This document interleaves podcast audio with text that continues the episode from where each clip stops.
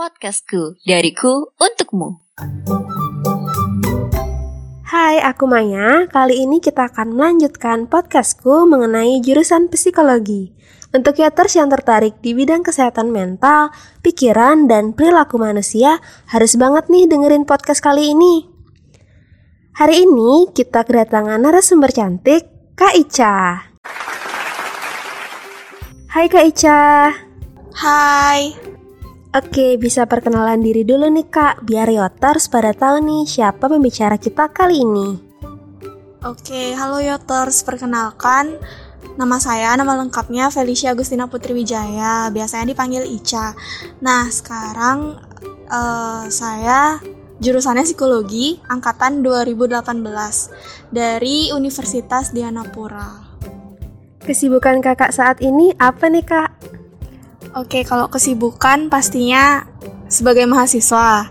Terus itu kalau aku kan nggak mau jadi mahasiswa yang biasa aja, jadi aku juga ikut organisasi yaitu BEM dan uh, kebetulan juga dipercaya jadi presmanya. Terus uh, selain itu aku juga lagi ngerintis all shop. Jadi itu sih kesibukanku sekarang. Langsung aja nih kak, kita ngobrolin seputar jurusan psikologi. Oke, jadi skill apa nih kak yang harus kita persiapkan sebelum memilih jurusan psikologi? Oke, kita bahas skill ya. Jadi ya mungkin sekarang jadinya agak flashback sama pengalaman pas SMA kemarin karena aku sendiri pun juga nggak tahu kalau skill khususnya itu apa untuk masuk psikologi.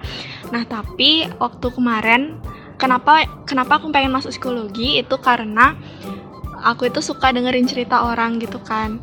Nah terus uh, kadang kalau ngasih saran itu pengennya ya emang saran yang tepat bukan yang cuman sabar ya gitu aja. Jadi kan pengen ngasih uh, saran lebih gitu untuk uh, teman-teman yang cerita gitu. Jadi mungkin itu ya jawabannya.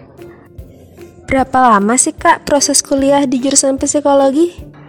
Nah, kalau Yotars mau jadi psikolog itu pastinya harus uh, eh, S1 dulu jurusan psikologi, standarnya 4 tahun. Nah, nanti uh, lanjut lagi ke S2 untuk dapat gelar magister dan juga psikolognya itu selama dua setengah tahun. Nah, jadi untuk S2-nya ini juga bukan cuma magister aja, tapi udah langsung sekalian sama profesi psikolognya itu gitu. Psikologi itu kan terkenal dengan bagaimana kita mengenal orang dan bagaimana cara membantu orang terlepas dari masalah-masalah di dalam dirinya. Tapi sebenarnya di perkuliahan psikologi itu kita pelajarin apa aja sih kak?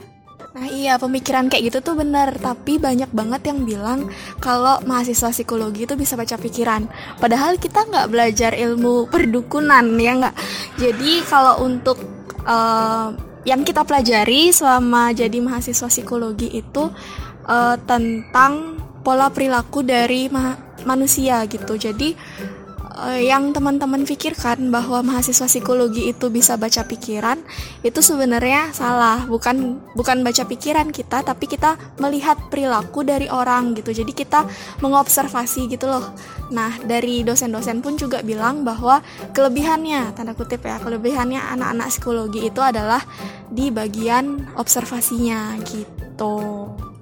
Selain itu juga kan psikologi ini banyak ya cabangnya ada psikologi um, klinis, kemudian ada psikologi industri organisasi, ada sosial dan juga ada yang pendidikan. Nah, untuk di S1-nya ini kita pelajarin semua. Kalau untuk yang di klinis itu biasanya belajar tentang anak berkebutuhan khusus, terus juga tentang konseling. Um, terus kalau untuk di industri ini biasanya kita belajar tentang perilaku konsumen itu dapat, terus juga tentang uh, dinamika kelompok kayak gitu juga belajar.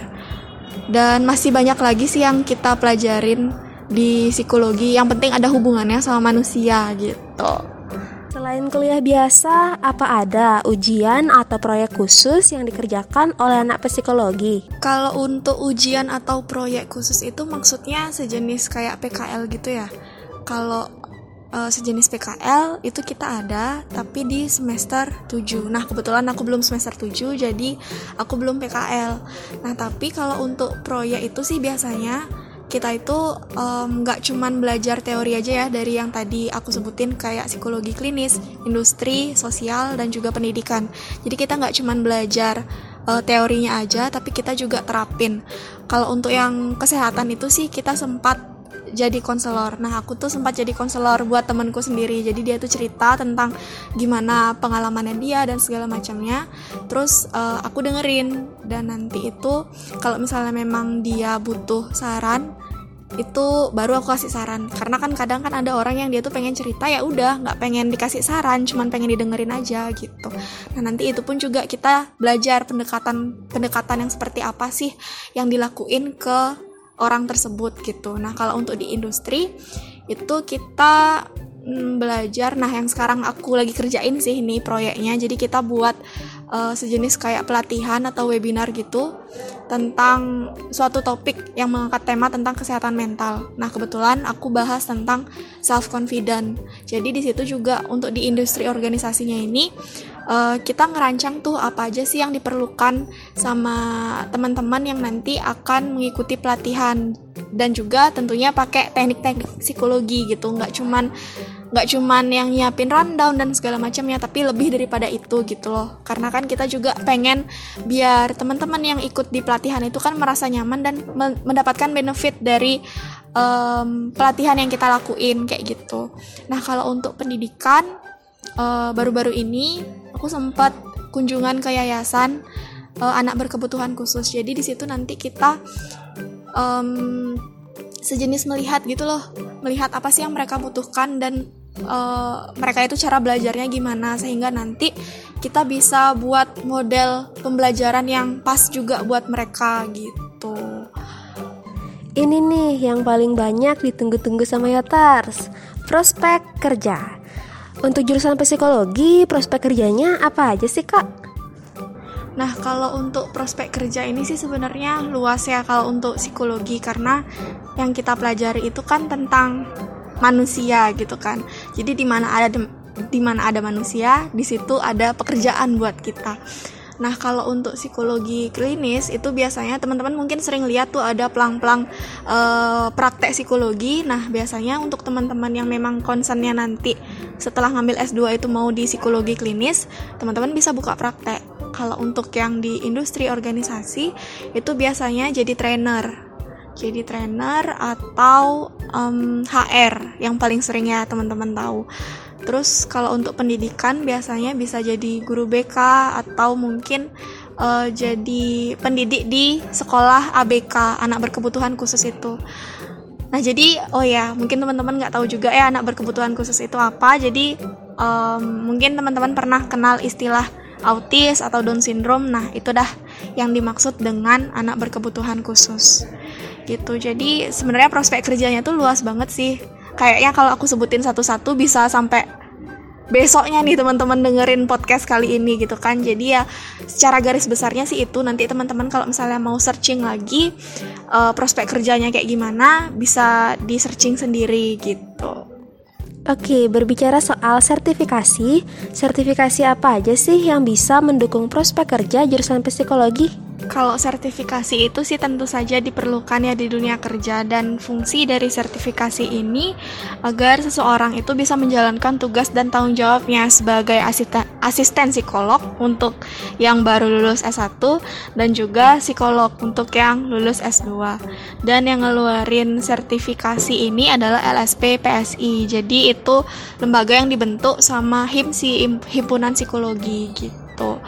Jadi nanti um, teman-teman yang baru lulus S1 pun juga udah bisa kerja sebagai minimal itu jadi asisten psikolog gitu. Jadi nggak harus langsung lanjut S2, tapi bisa kok untuk kerja. Semisal kalau mau lanjut S2 dari jurusan psikologi, kita bisa daftar ke jurusan mana aja sih kak? Kalau mau lanjut S2 tapi bukan jurusan psikologi gitu ya, itu bisa aja sih um, ke mana aja. Karena kan tergantung teman-teman nanti maunya jadi psikolog atau bukan jadi psikolog gitu. Tapi kalau misalnya memang nanti S2 nya itu nggak ngambil dari jurusan psikologi teman-teman nggak bisa disebut sebagai psikolog.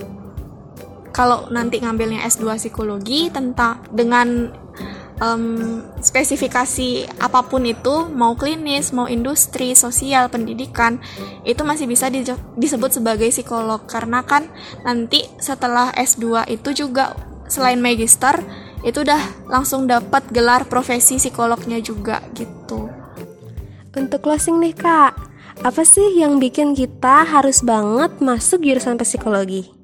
Sebenarnya sih nggak harus banget ya untuk teman-teman masuk psikologi, tapi teman-teman bisa masuk di jurusan yang emang sesuai sama passion kalian gitu, passion dari Yoters dan juga kalau Yoters memilih jurusan sesuai dengan passion, um, itu menurut saya jadinya kalian itu bisa menjalankan sesuai dengan apa yang kalian suka gitu. Karena kan kalau misalnya kalian sudah suka jadi nanti kalau ada hambatan misalnya di tengah jalan selama kalian hmm, proses tuh untuk jadi sarjana kalian itu akan lebih mudah untuk menyelesaikan hambatan-hambatan itu gitu jadi pilihlah jurusan sesuai dengan passion kalian oke okay? Oke, segitu dulu obrolan tentang jurusan psikologi. Nantikan podcast berikutnya yang gak kalah seru tentang jurusan-jurusan lain. See you on top!